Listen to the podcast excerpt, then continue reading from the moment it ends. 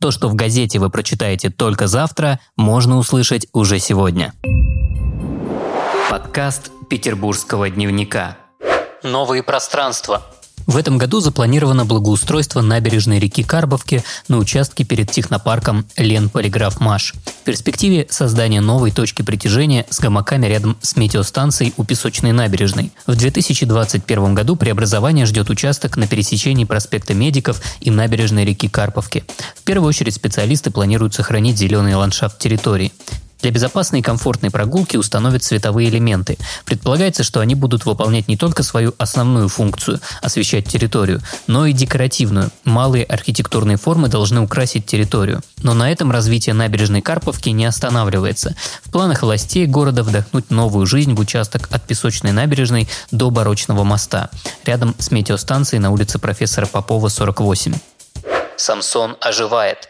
В Государственном музее-заповеднике Петергоф прошел пробный технический запуск центрального фонтана дворцово-паркового ансамбля «Самсон». Проблем при тестировании не возникло. Полноценный запуск намечен на 24 апреля. Сегодня специалисты тестировали фонтанную систему после ремонта, в ходе которого специалисты обновили водопроводную систему. Ряд фонтанных скульптур уже открыт. Так посетители могут увидеть фонтан-колокол со статуей фавн с козленком, но его еще будут отмывать. Открытие парковых скульптур запланировано на следующую неделю. Проекция картины – в понедельник, 5 апреля, стену дома на восьмой линии Васильевского острова украсит цветовая проекция картины Кузьмы Петрова-Водкина, созданная на основе цифровой копии из коллекции Русского музея. Как рассказали в пресс-службе администрации Санкт-Петербурга, для создания декора на Брандмауэре выбрана картина фантазии с изображением всадника на красном коне.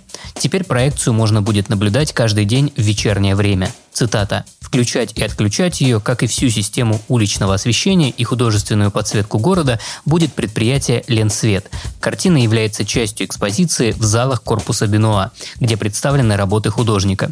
Выбор места обусловлен тем, что Кузьма Петров-Фоткин несколько лет жил на Васильевском острове, отметили в пресс-службе. В рамках проекта светового оформления зданий в Санкт-Петербурге в этом году планируется разместить изображения еще на 20 городских брандмауэрах.